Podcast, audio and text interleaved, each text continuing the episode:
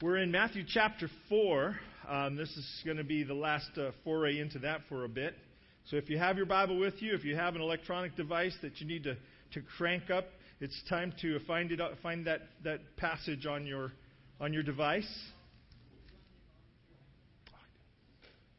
While, you're, while you are tracking that down, one other thing, so keep looking for Matthew chapter 4. We're going to be near the end of the chapter. Um, I wanted to ask uh, Al and Lou Bernice to stand up. This is Al and Lou, if you haven't met them. Al on the right, Lou on the left. Um, Al and Lou Bernice, uh, oh, a few months ago, a year ago, something like that, took over a very important team within our church. Um, and uh, part of the reason we really wanted them to be leading this, and we thought of them as, as a very important part of it, is because Al and Lou do something very special in our congregation. Some of you probably experienced it today.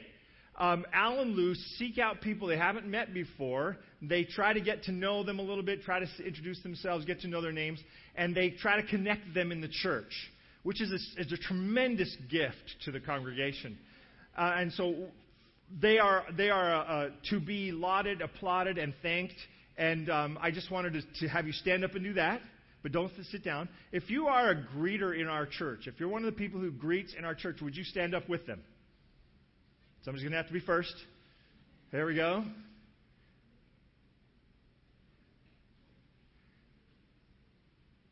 I know there are more of you. Said they're greeting. So we're going to keep doing this about once a month. Stay standing if you're if you're a greeters. Remain standing. Would you, if you're near them, would you reach out Place your hand on them. And let's pray. Again, Lord, we bow before you and we recognize the things that we have are broken and weak and unable to be successful in the kingdom.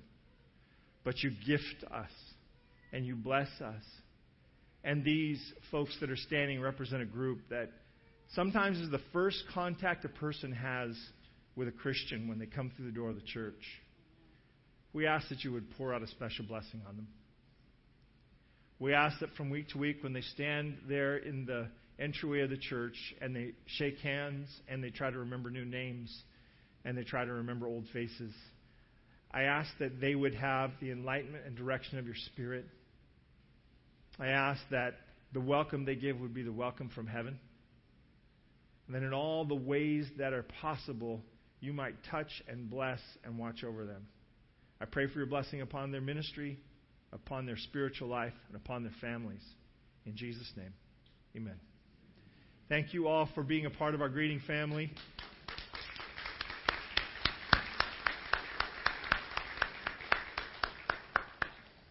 Isn't it cool to be able to bless the people in our church who are doing stuff? I love the fact that we can just recognize that the blessings of the church are in the hands of the church, and to be able to actually physically do that is cool to me. I'm in Matthew chapter 4, I'm beginning at verse 18. And Jesus, walking by the Sea of Galilee, saw two brothers, Simon called Peter, and Andrew his brother, casting a net into the sea, for they were fishermen. Otherwise, it'd be kind of silly throwing nets in the sea for no reason. Then he said to them, Follow me, and I will make you fishers of men. They immediately left their nets and followed him. Going on from there, he saw two other brothers, James, the son of Zebedee, and John, his brother, in a boat with Zebedee, their father, mending their nets. They were apparently a little rough on theirs. And he called on them, and immediately they left the boat and their father and followed him. Christianity, the choices of Christians, the choices we make as followers of Jesus, are not common sense choices. If you're waiting on your spiritual choice to make sense, to be a common sense choice, Forget it. It's not going to happen. These are not common sense kinds of choices. These are, these are extrasensory. These are spiritualized choices. These are motivated by a place not within yourself, but from outside. They're motivated by the power and direction of God through the Holy Spirit into you. They're not logical, every day you can fit them all in a box, mark them 1 through 10, and check them off as you go along. They're not those kinds of choices. They're going to kind of blow you away a little bit.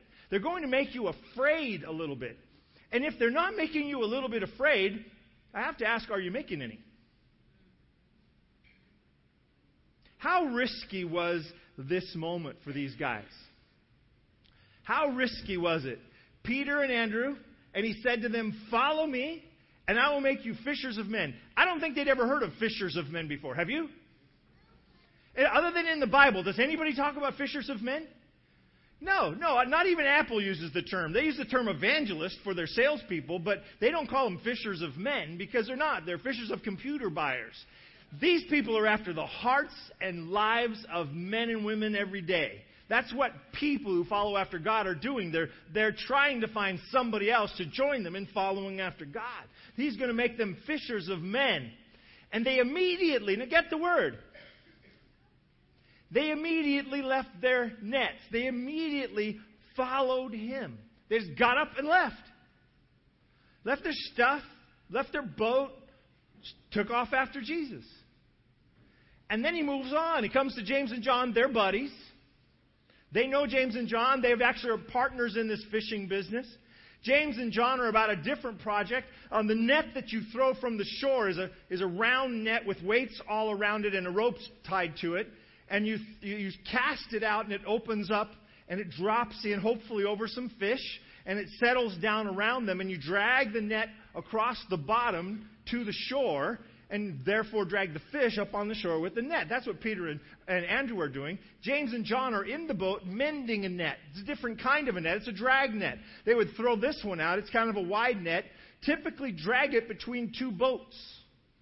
And so when they were dragging this dragnet, it would, they would tie it off between two boats, drop it in. The bottom of it was weighted, and it would be dragged in, and hopefully it would catch up with some fish. The fast swimming fish get away, the slow swimming fish get stuck in the net. So it's the real big fish you're catching. And as they drag it in, they would then pull it up on, and the nets would get injured or get damaged and have to be mended. So they're in the boat mending the net. James and John, he calls to them, and immediately they left the boat and their father. Do you think Zebedee said anything? Where are you guys going? We're not even done yet. You can't leave all of this work on me. Come on. This is, you're not 12 anymore. You guys have to come on. You can't go play with your buddies. Stay until the job is done. At least stay till the end of the day. Help me get ready for tomorrow. Immediately they get up. They leave their father and they leave the boat and they follow Jesus. These decisions are not common sense decisions. What does common sense say? Peter and Andrew, come with me, follow me. Okay, hold on just a second. Let's get this. Let us get this last net cleaned up, um, and we, we, we get these fish to market where it's just around the corner and, uh, and, and get all this stuff taken home and, and then we'll go. That, that's common sense, right? It seems reasonable. James, James and John, in their mending the net, they're actively doing something important to their livelihood and the livelihood of their father, mother, and family. And, and it, logical, reasonable, wise, says, let's finish what we're doing here. Let's get these nets ready. I mean, if we're going to go with you, let's leave our dad in a good place. Right? Let's not leave our dad holding the bag here to mend the whole net today and then get this whole thing ready to go. And, you know, come on, let's, let's make this, let's, let's work this out. Let's not be, let's not be rash. But no. Neither of them makes the common sense decision. They just go with Jesus. Now, I do want to say this is not the first time they've seen Jesus. I know it's the first time in Matthew, but if you read the rest of the Gospels, you'll find that they have had some interactions with Jesus prior to this. They have gotten to know him. Jesus has spoken to them before. They're the ones who brought brothers and stuff to him. John brings James. Andrew brings Peter. So there's some connection prior to this with them, and they've seen Jesus in action a little bit. They've heard John the Baptist say, This is the Son of God. So this is not new. The, the, the, the seeing, the, the interaction with Jesus isn't new. They may have already anticipated that this day would come. Anybody ever anticipate the call of God on your life and then ignore it? Have you ever felt like God was going to ask you to do something and it just made you scared? You weren't really into it because you're like, okay, I know what you're going to ask. I don't want to do that. I'm not into it. No. Have you ever been? I don't. It happens to me. It's happened to me, and it happens to me. I didn't want to be a pastor. I told you that before. I had other plans. There are many people who make more money than pastors. I was looking for one of those jobs. And I had, a, I had it already and planned out until God sort of, sort of kept pressuring me with the power of the Spirit. You know what that feels like? The Holy Spirit starts to feel weighty on you, and, and the same kind of thoughts keep rolling through your head. And you know these are not your thoughts because you've been trying to put them out of your head, right? You've been trying to ignore these things and not think about them, and the Holy Spirit keeps bringing them up. Hey, uh, you know you should be a pastor. Well, yeah, yeah, right, sure, no, no. Thank you very much. I've seen what those guys do. Don't want to do it. 60 hours a week for less money than, than the plumbers are making. No. And, and, I, and I have to be honest, that is flat where I was. It, it wasn't spiritual at all, straight financial. And as, as I was having this conversation with God, people would come up to me. And they would say, Have you considered being a pastor? which is unfair. The Holy Spirit shouldn't do that to you. When you won't listen, He goes and talks to somebody who will listen and has them come and talk to you. And so, person after person, probably half a dozen people in the span of about six or eight months came and said, Do you want to be a You ought to consider being. Have you thought about being? I'm like, Yeah, yeah, yeah. Thanks very much. Not my job, not my thing. No, not doing it. And I told people over and over again these people, I think, all knew each other. Could the rumor just get around that I wasn't interested?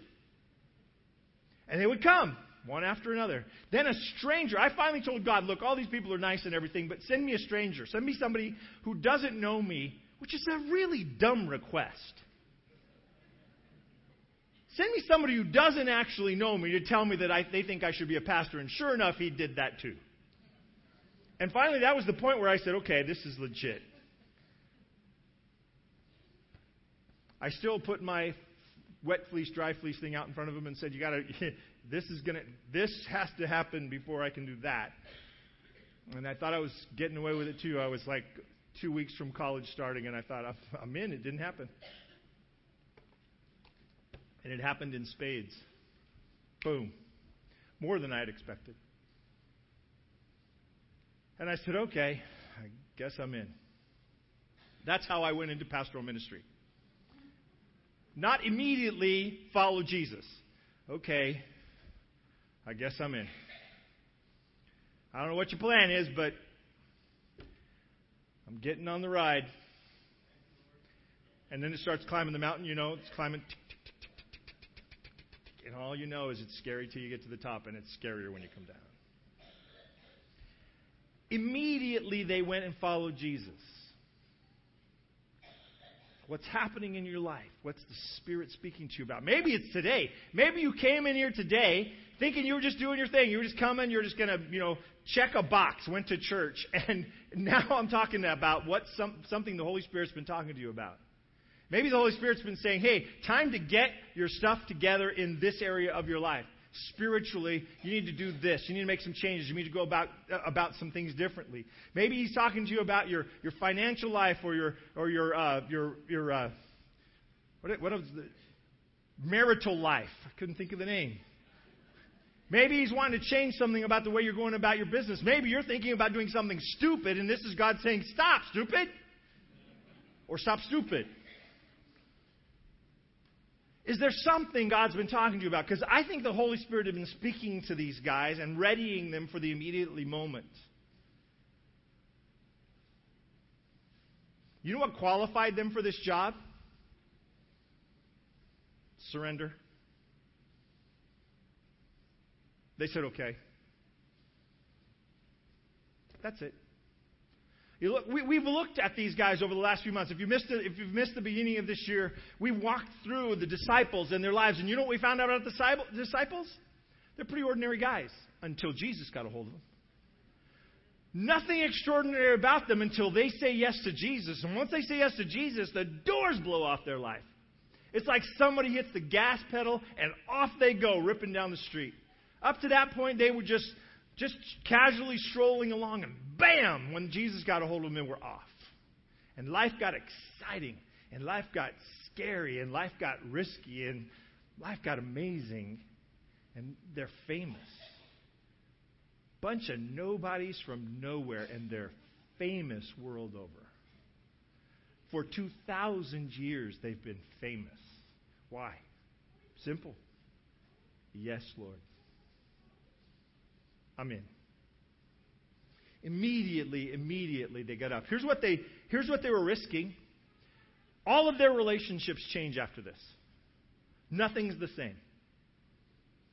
All of their family relationships, they're gone a lot of the time. They're like joining the military. They're gone for a long time, then they come back and they see their family. They're gone for a long time, they come back and they see their family. They wander all over their country and some of the neighboring countries talking about Jesus with Jesus. And then when Jesus' resurrection takes place all over the known Roman world, just talking about Jesus. All their relationships change, their professions change. I'm going to make you fishers of men. When Jesus finds Peter and the disciples back fishing, he asks Peter, Do you love me more than these? We we take that to mean, do you love me more than the other disciples? You can take it that way if you want, but I think he's really saying, do you love me more than nets and fishing and the sea and boats? Do you love me more than this stuff you've gone back to? He goes back to fishing. And I think Jesus is saying, do you love me more than fishing, buddy? Are you in all the way, or you, do you still have one leg in the boat? This is the one guy who'd walked on water with Jesus. And paid the price, but he did it. Their identity changes. How much is your identity tied up in your job? If you're a retired person, how much was your identity tied, uh, wrapped up in your job? And when you kind of retired, it was disorienting. Right? You're kind of when you retire, you're like, who am I now that I am not the electrician? Who am I now that I'm not the engineer? Who am I? Who am I now that I'm not the doctor or the nurse or the butcher, the baker, or the candlestick maker? Who am I now that I don't have that title to throw out to people when they say, "Who are you? What do you do?" Well, I'm retired. That's nice. How's that? One of my friends said you better have a plan for your retirement. Not just a plan to retire, but a plan for what you're going to do in your retirement. Otherwise, you're going to be really bored. He said about half of his friends hate retirement because they didn't have a plan. They're not going on with their life. There's no, there's no after retirement, I'm going to attack this. I'm going to take on this role. I'm going to volunteer more at the church. I'm going to get, get involved in some level of service like I've never done before. I'm going to travel the world building churches for Maranatha. I'm going to engage the young people of the church. I'm going to learn every name of every teenager who's in the body of Christ. And I'm going to pray for them every day. If you don't have a purpose post retirement, you lose your identity. These guys were about to walk away from the jobs they understood, and they do it freely. Their livelihood is going away. We don't think about this very much. But these guys just put their bank accounts on hold. Nobody's given them money for following Jesus, as far as they can tell. There's no church support behind them. There's no regular offering schedule to get them a check. They just jump in. And they hope they can feed their family and their children and their wives. They hope they can help their dad when they're on the road.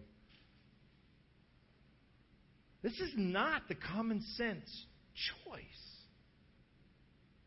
This is not the sort of thing that common sense says you should do.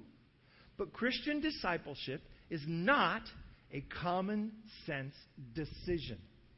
If you came here today saying, I got boxes to check before I can surrender to this thing with Jesus, It's time to toss the boxes.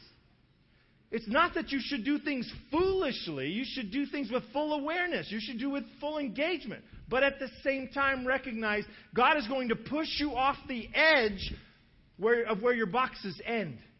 He's going to let you check your boxes and think you're in charge, but at some point you're going to run out of boxes and he's going to go, and I still want you to jump. This is not a common sense sort of process.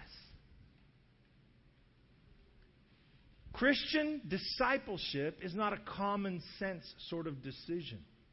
And it shouldn't be such a hard deal in our present world. Common sense is not as common as it used to be. So I, I think this might be easier now.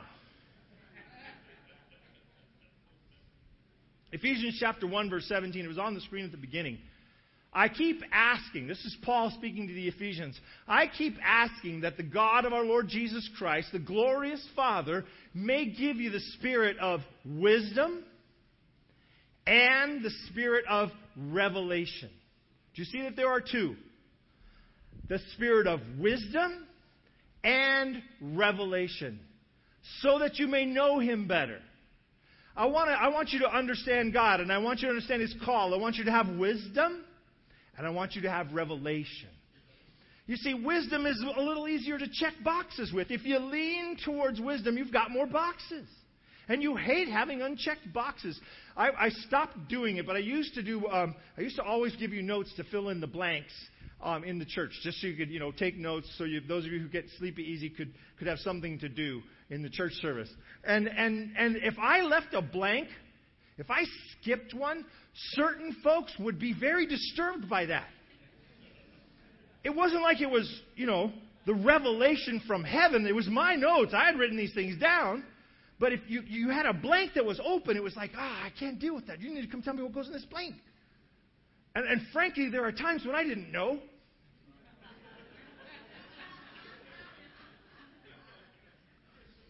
Confession is good for the soul. I'd have to go back and look at the notes that I had that had the blanks filled in. If you're leaning toward that's your side, if that's more of where, the, the, the, where you're comfortable, then you're going to lean towards wanting all your boxes checked and all your blanks filled out. Okay? If you're more of a, of a, of a just tell me, Lord, I don't want to know, I don't want a bunch of preparation, just tell me when to go. If you're more on the revelation side, you're less likely to have boxes. Now, here's the deal if you're on the revelation side, you have no boxes. God is saying, I'm giving you the spirit of wisdom so you'll get a couple boxes. Because you need to stop doing foolish and start doing spiritual. Because those are not always the same. People do foolish things in the name of God. Oh, I'm going to go do this. Whoa, whoa, whoa, whoa, whoa. Have you thought about this at all? Nope, but I'm sure God wants me to do it. How are you sure? I just have this feeling. That doesn't happen a lot that's happening to you a lot, spirit of wisdom. Okay, spirit of wisdom. Get a couple boxes checked. I love watching some of you. God usually puts a spirit of revelation person together with a spirit of wisdom person. Marriages, projects, it doesn't matter. God usually throws the two of them together and watches them tangle. Because in the tangling, you get a much better answer. And the spirit of wisdom person's pushing, and the spirit of revelation person's pushing. pushing. God's saying, hey, I want you to have both. I want you to get both. But at the end, you're not going to get this because you figured it out. You're going to get this because I hit you with it so hard you, could, you couldn't ignore it any longer.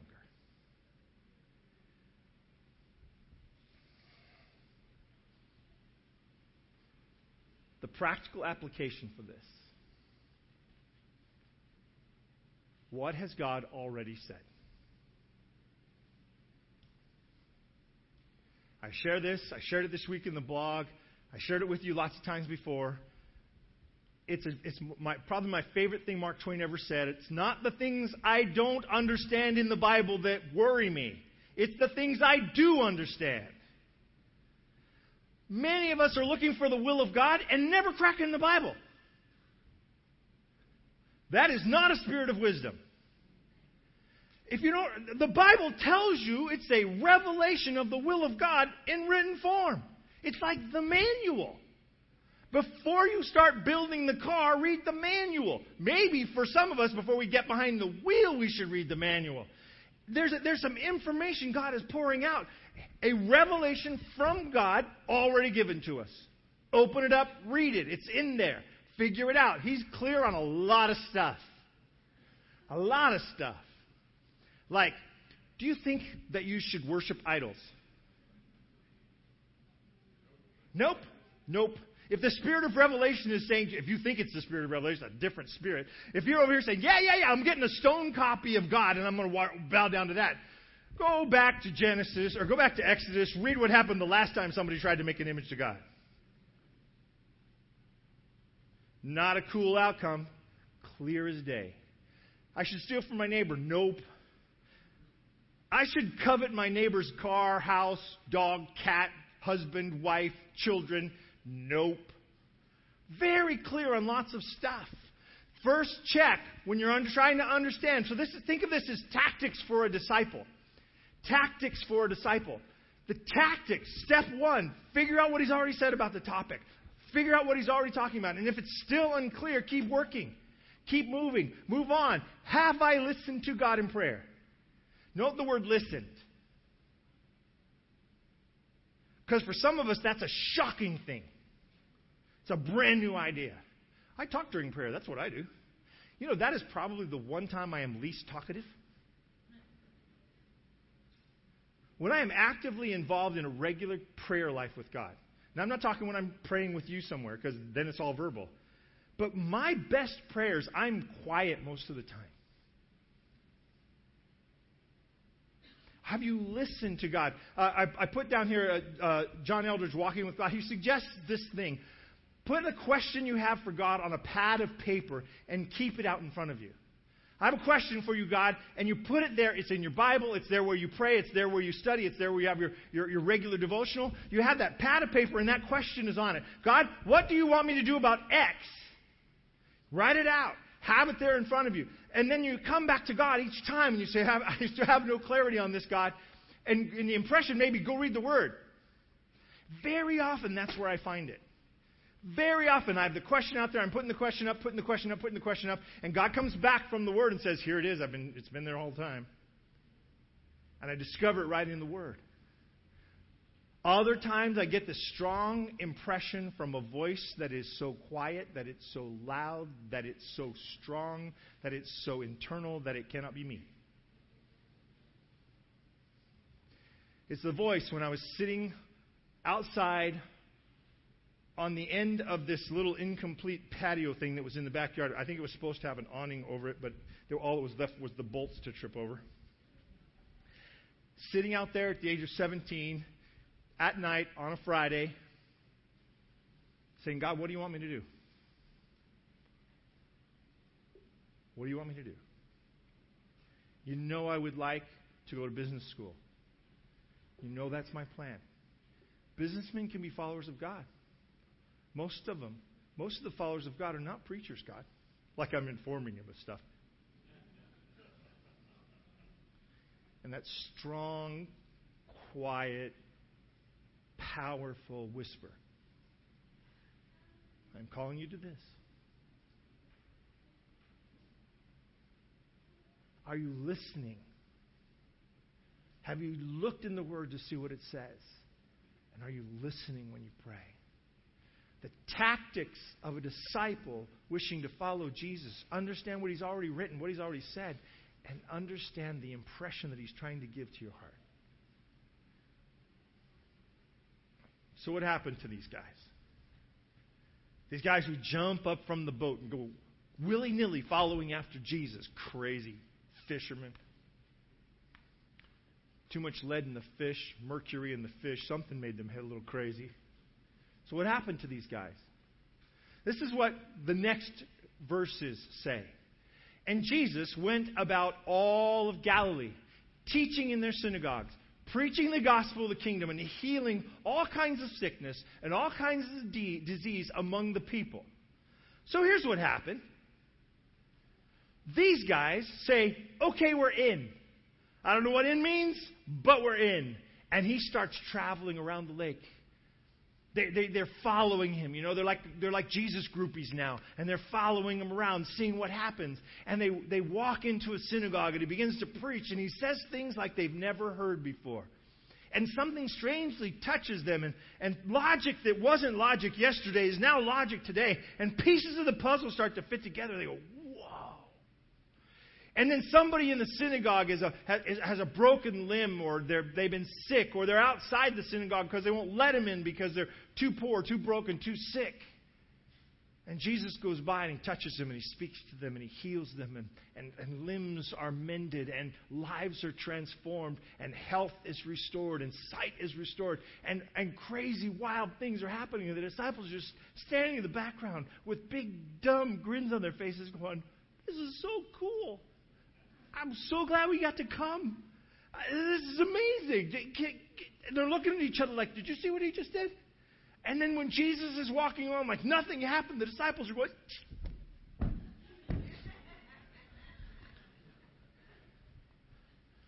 If they had Facebook only, think of the pictures.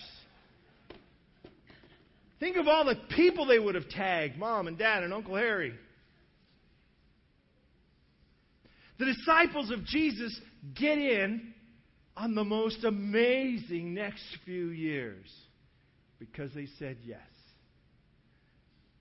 It wasn't all common sense. It wasn't all box checking. Some of it was just, yeah, I know God is calling me to do this and I'm going. And they went. And they risked so much. And they gained so much more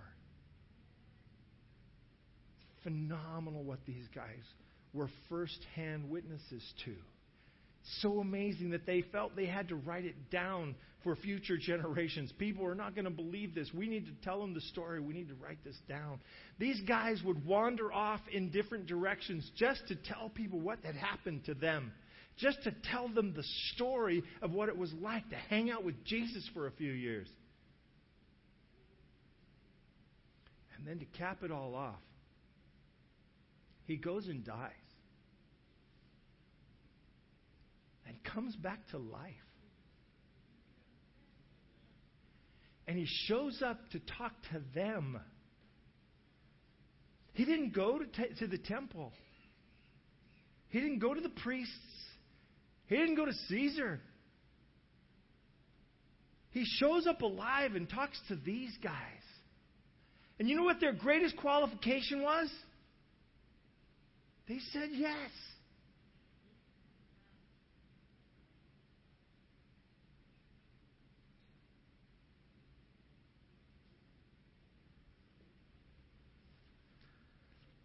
So, when was the last time you risked something for Jesus?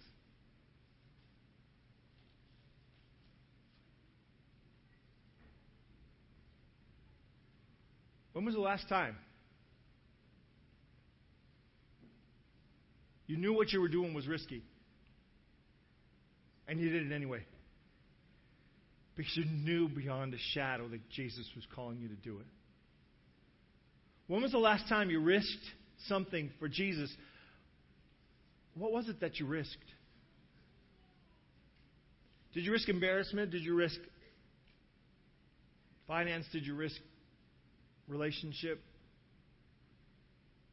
When was the last time you risked something for Jesus? What was it? How did it turn out?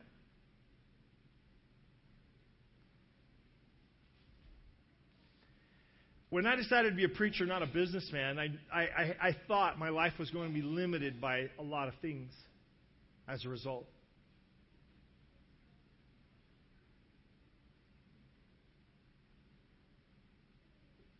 The most amazing exciting path of life is not the one you've invented in your head, it's the one where you follow Jesus.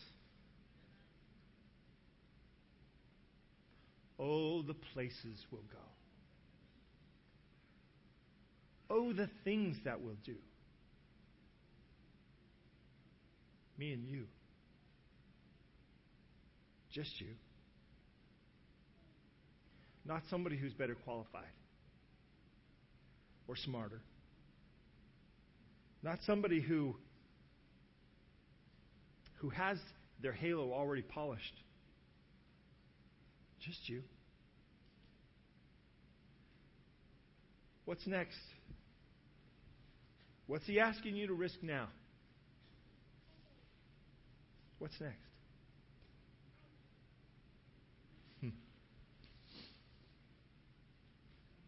Oswald Chambers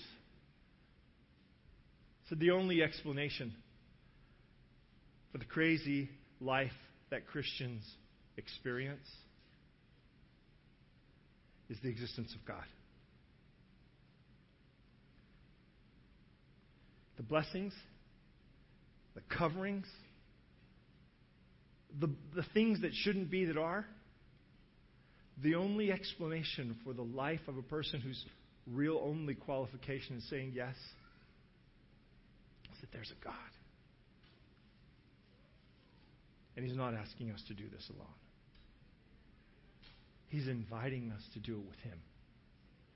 And that makes all the difference in the world. Let's pray. Father in heaven, Lord, we are. We are unqualified, and we know it.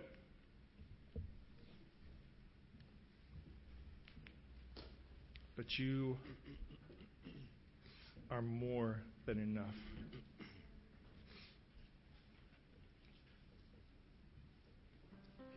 We all came in here with different questions on our mind, different concerns, different things that we might risk.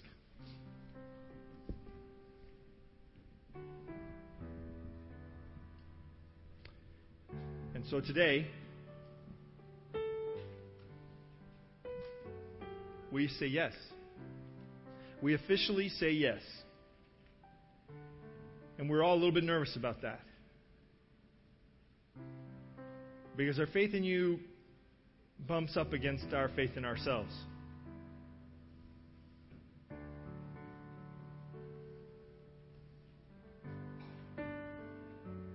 We just pray that you would help us not to let go of your hand. To trust you as far as you want to take us, and as long as you want to carry us. And help this to be the first or the next in a succession of yeses. Jesus' name. Amen. Where you go, I'll go. Where you stay, I'll stay. Where you move.